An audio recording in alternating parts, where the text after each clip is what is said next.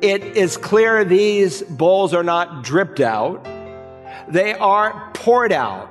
They are emptied quickly and without any delay, and they come one after another in quick succession.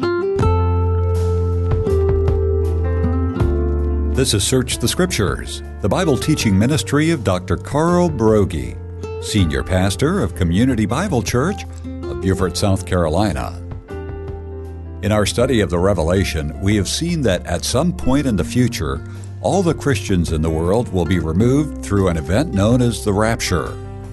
Following this rapture, there will be three sets of judgment God extends to the world. We've looked at the seal judgments and the trumpet judgments, and today we begin a look at what are described as bowl judgments. Now, we've all heard the expression, it can't get much worse. Well, for those who are alive during this time frame in human history that is described in our text, it's going to get a whole lot worse. When we come to Revelation chapter 16, we discover that the love and the grace and the immense patience of God, that his hesed, his kesed will give way, his mercy will break, and the dam of God's wrath will flow.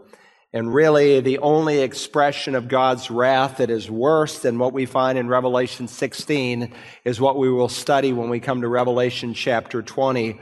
That is the wrath that is found in the lake of fire. But there's good news in the midst of this bad news because God promises that the church, the body of Christ, will not be here.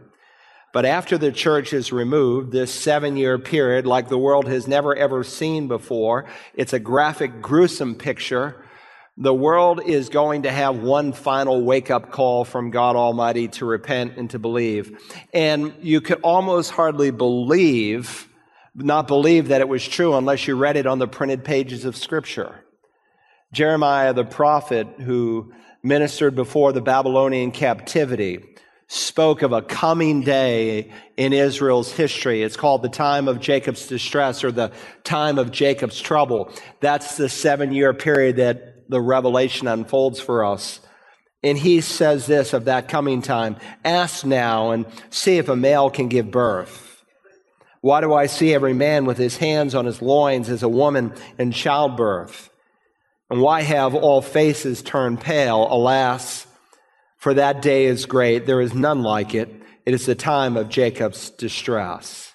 Jeremiah reminds them that during the tribulation period, during the time of Jacob's trouble, that men will wrap their arms around themselves like a woman giving birth, and that people's faces will become pale at the frightening events that God is going to bring upon the nation. We studied Daniel chapter 12, and if you remember, Michael the archangel came to the prophet Daniel, and again of this coming time, he warned him, and there will be a time of distress such as has never occurred since there was a nation until that time. And at that time, your people, everyone who is found written in the book, will be rescued. One of the functions of the Great Tribulation is not only to bring Gentiles who have never heard the gospel before to faith, but to bring the nation of Israel, the Jewish people, to confess that Yeshua, Jesus, is indeed the Messiah. Now, let me bring you into the context of chapter 16. There's many new people, and many of us are studying the book of Revelation for the first time, and we're trying to solidify in our mind how the book unfolds. When you come to chapter 4 of the Revelation, after he has spoken to seven churches in chapters 2 and 3, if you remember, a door is opened in heaven, and we see the 24 elders who are worshiping at the throne of God. And we saw 24 was a representative number of the body of Christ. The church has been taken up into heaven. In the fifth chapter, we see the Lord Jesus standing at the right hand of the Father. He has given the scroll, the seven sealed scroll, in which contained in it is what is called the wrath of the Lamb. And so, starting in chapter 6 in verse 1, all the way really through the 18th chapter, you have an expansion of Daniel 9 where you have a schematic of the end times events. It's airing right now on the radio, but if you were not here, during our exposition of the prophet Daniel, at least go back and study Daniel 9. It will be critically important for what we're going to study now in the rest of the Revelation. There's a Search the Scriptures app, searchthescriptures.org. You can download it and listen to those messages on Daniel 9 at your leisure.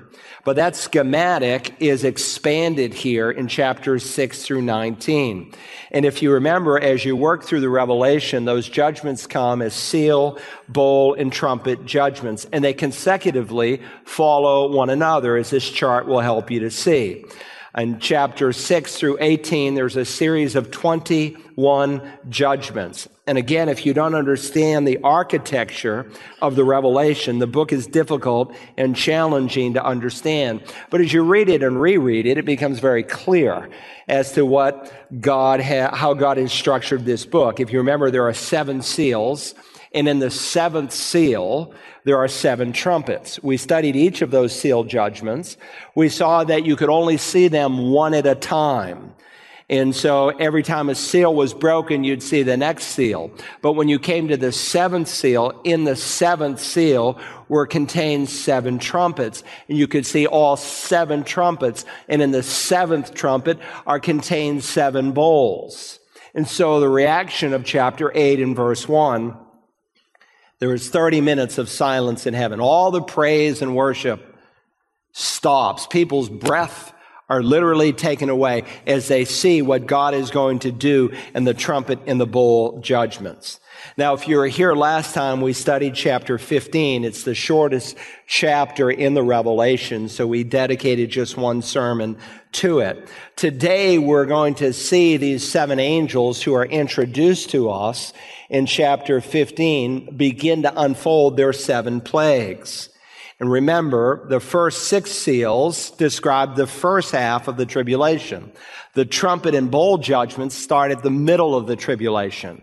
The Antichrist goes into a rebuilt temple. He commits what Jesus and Paul and the prophet Daniel speak of, and as John the apostle describes, the abomination of desolation. And when that event takes place, an expression of God's wrath like the world has never seen begins to unfold. Now, as bad as the trumpets were, they don't even begin to compare to the bowl judgments.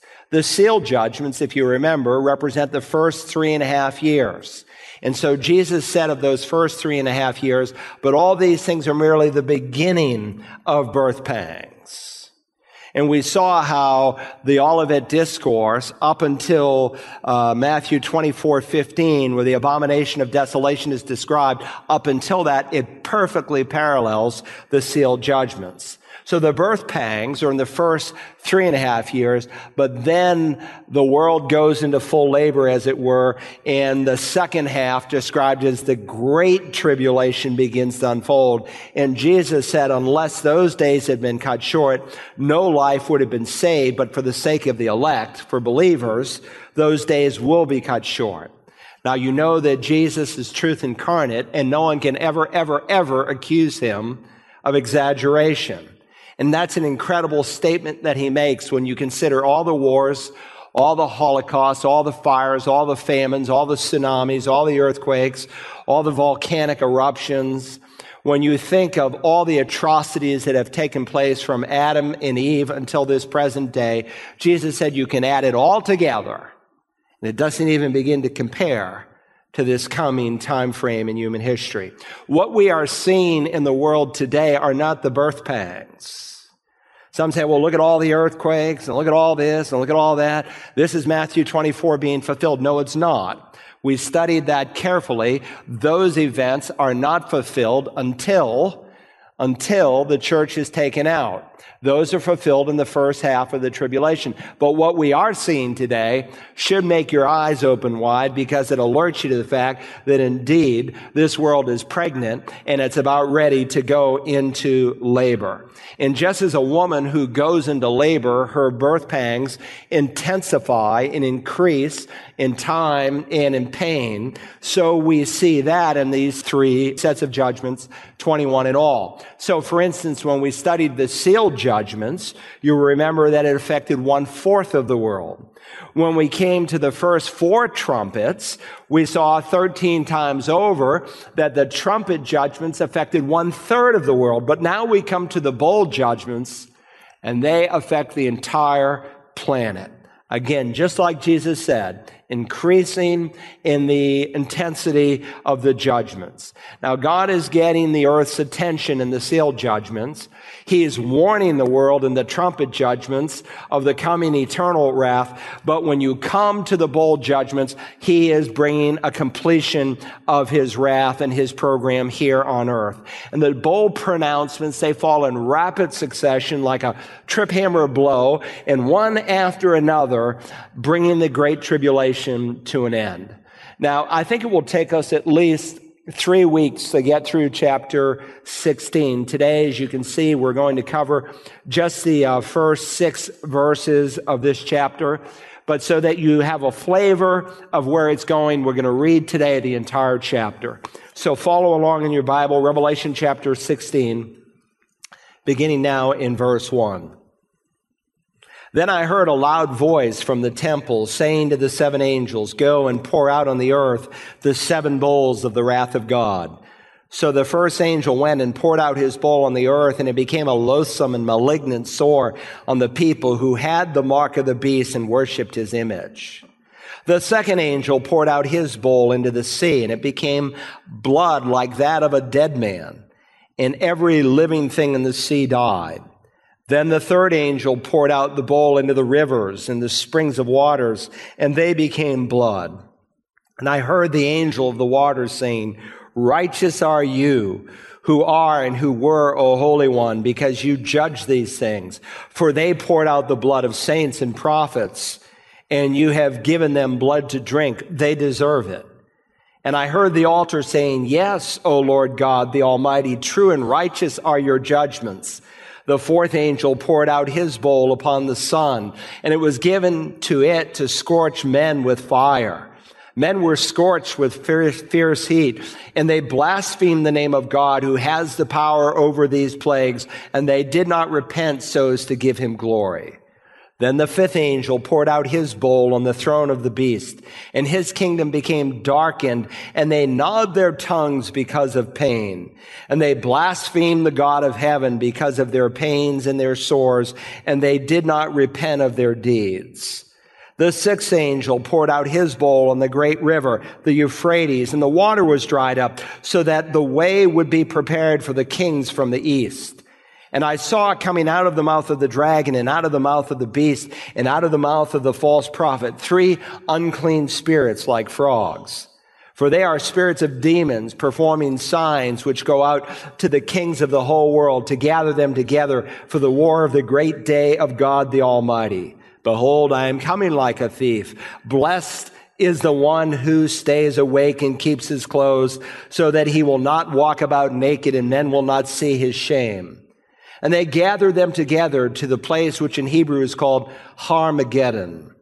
Then the seventh angel poured out his bowl upon the air, and a loud voice came out of the temple from the throne saying, It is done. And there were flashes of lightning and sounds and peals of thunder. And there was a great earthquake, such as there had not been since man came to be upon the earth. So great an earthquake was it and so mighty the great city was split into three parts and the cities of the nations fell. Babylon the Great was remembered before God to give her the cup of the wine of his fierce wrath.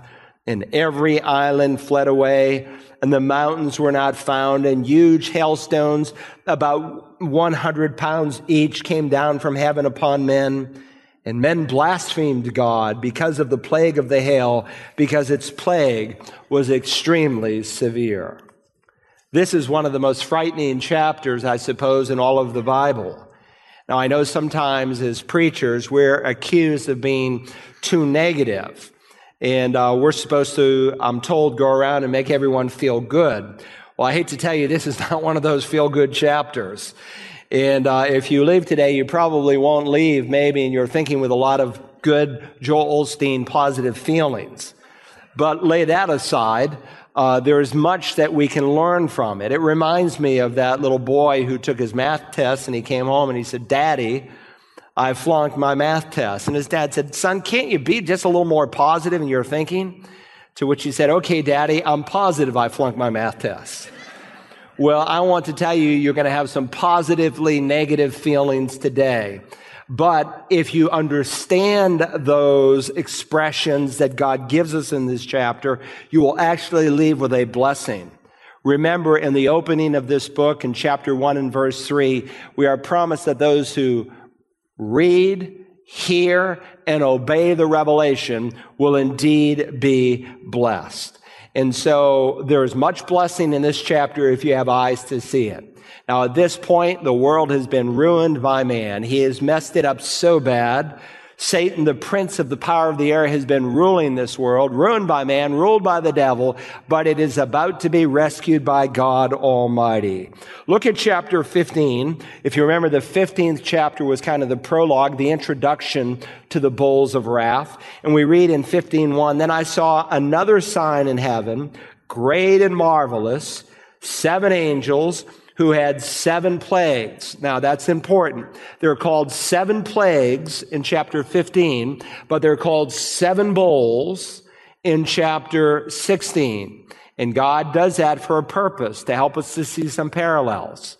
Seven angels who had seven plagues, which are the last because in them the wrath of God is finished. God's eschatological wrath is finished during the tribulation. When these seven bowls are finished, the tribulation is over and Jesus will come back. Chapters 17 and 18, like some other parentheses that we saw, are a time of reflection to help us to see what was going on during this time. In the 19th chapter, we see the second coming of Jesus Christ. So beginning here in chapter 16, these seven angels with their seven bowls or seven plagues, to whom we were introduced in the last chapter, they step forth to execute the plans that God has for them. So let's examine today at least the first three of these bowls. There's a note taking outline if you're new. It's there in your bulletin. The first bowl is the bowl of the cankerous sores. The bowl of the cankerous sores. Notice again how verse 1 begins. Then I heard a loud voice from the temple saying, Now don't ever forget, the chapter and verse divisions are artificial. They're added almost a thousand years after the Bible is completed to help us find our way around it. And chapter 15 is closely connected to this chapter. You don't want to miss the flow of thought. Verse 8, in many ways, serves as an introduction. We read in verse 8 of chapter 15, and the temple was filled with smoke from the glory of God and from his power, and no one was able to enter the temple until the seven plagues of the seven angels were finished. So this verse is describing a, a transformation that is taking place in God's heavenly temple. Remember, Moses came down off of the mountain and he was not only given the Decalogue, he was given the blueprint, so to speak, on how to construct the tabernacle. The tabernacle was kind of the portable temple. In fact, sometimes it's called the temple. But later on, David said, look, God's just living in a tent we need something more permanent. And so he, under Solomon, his son, built a more permanent structure called the temple. But the temple, the tabernacle, we're told in the Bible, was not just randomly designed. It was designed after what God has in heaven, after the tabernacle, after the temple that's in heaven. So here's God. He's in the heavenly tabernacle. And we're told in this verse that smoke is filling the place. And we studied, if you're here for that verse, that the smoke signified the Shekinah glory of God. And we looked at several examples letting scripture interpret scripture. And it is so filled at this point. In essence, the scripture says here, no one was able to enter the temple. It was so filled with smoke as it was if God was saying, stay out. I am busy. Do not interrupt me. I am about to finish my judgment on this world. And so clearly, since no one is able to enter the temple, this loud voice from the temple must be the voice of God the Father himself who initiates these horrific bowl judgments. Again in verse one, then I heard a loud voice from the temple saying to the seven angels, Go and pour out on the earth the seven bowls of the wrath of God. These seven angels are specifically commanded to pour out on the earth. Underscore in your mind the word earth. Pour out on the earth the seven bowls of the wrath of God. It is clear these bowls are not dripped out. They are poured out. They are emptied quickly and without any delay, and they come one after another in quick succession. With the exception of the brief, brief pause for explanation in verses five and six, they come very, very quickly. When you come to the 16th chapter, you're at the very end of the seven year time frame.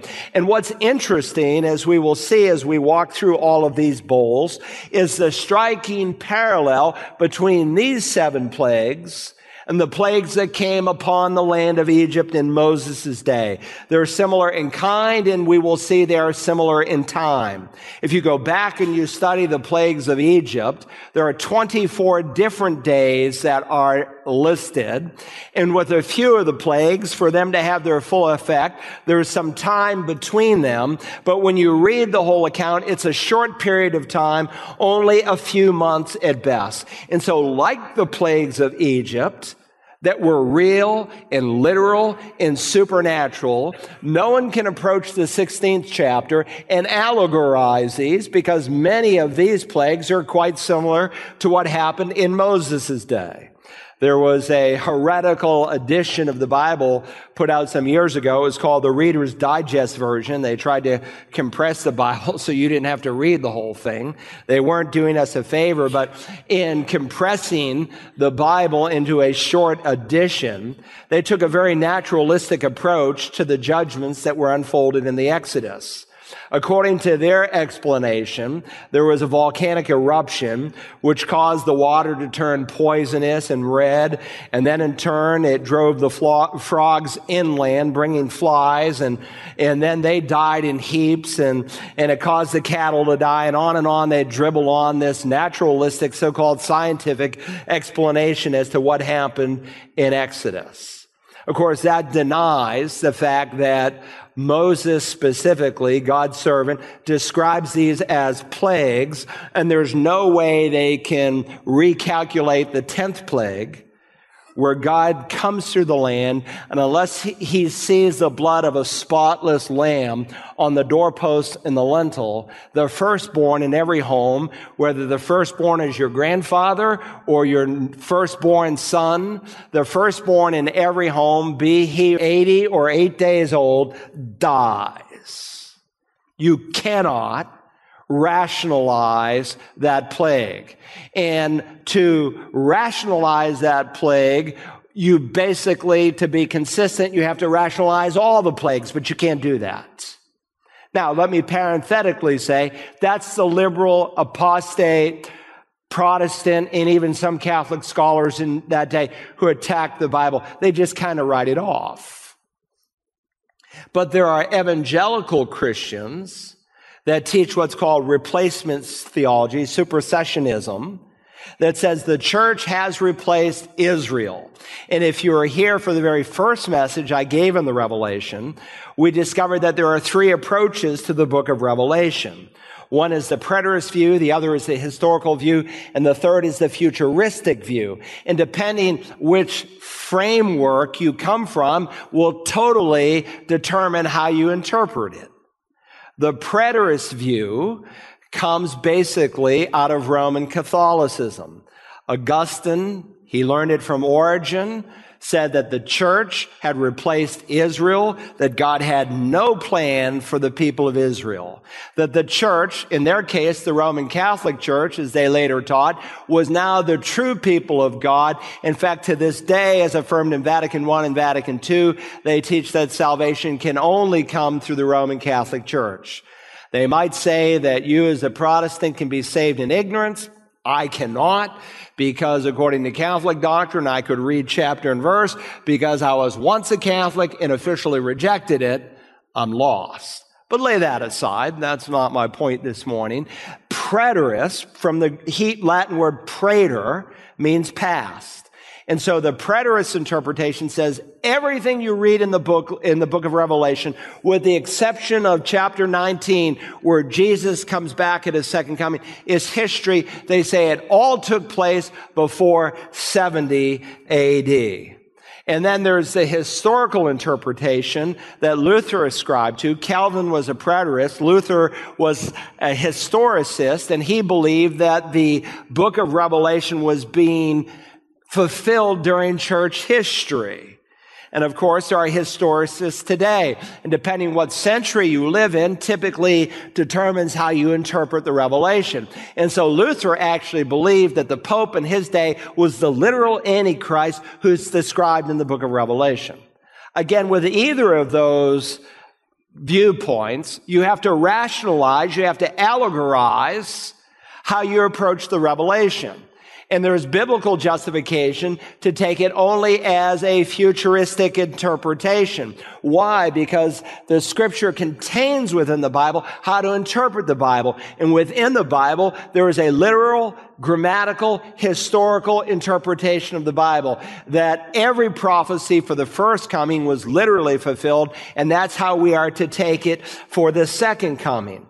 And so to force these judgments in chapter 16, into some allegorical approach is to write off the plagues in the Exodus, and you're basically coming up with a bunch of hooey. Look again at verse one. Then I heard a loud voice from the temple saying to the seven angels, go and pour out on the earth. Underscore that in your thinking. Because we're going to see that in the bowl judgments, it affects the entire planet. There has never, ever, ever been a time in human history, and certainly not before 70 AD, where there have been judgments and plagues that have come upon the entire planet. And yet when Jesus addresses the seven churches, he warns the church at Philadelphia that because of their faithfulness, they are going to be removed from that time frame because they're true believers a time frame of tribulation that will come upon the whole earth. Never, ever, ever has happened in 6,000 years of human history, even with the plagues of the Middle Ages. Never, ever has there been plagues that have come upon the whole planet, and yet that's the description here. Go and pour out on the earth the seven bowls of the wrath of God. Even the pandemic we are experiencing with the COVID 19 will pale in comparison to the plagues that will be poured out on the earth in quick succession through the bowl judgments. To listen again to today's study from Revelation 16 entitled The Coming Bowls of Wrath, use the Search the Scriptures app for smartphones and tablets, or visit us online at searchthescriptures.org. You can also order a CD or DVD by calling 877 787 7478 and requesting program REV43. We are delighted to share that Search the Scriptures can now be heard in the Metro Boston area on AM 1090 WILD. If you listen to us in the greater New England area or have friends who live in and around Boston, would you tell them about Search the Scriptures? We're heard at 10:30 a.m. on 1090 a.m. And if you can help support this Bible teaching ministry, just click the Give button on the Search the Scriptures app or online at searchthescriptures.org. Thank you. Tomorrow, Pastor Carl's wife Audrey is in this time slot with her program for women, Mothering from the Heart. And when we return Monday, we'll continue our look at the coming bowls of wrath. Join us then as we search the Scriptures.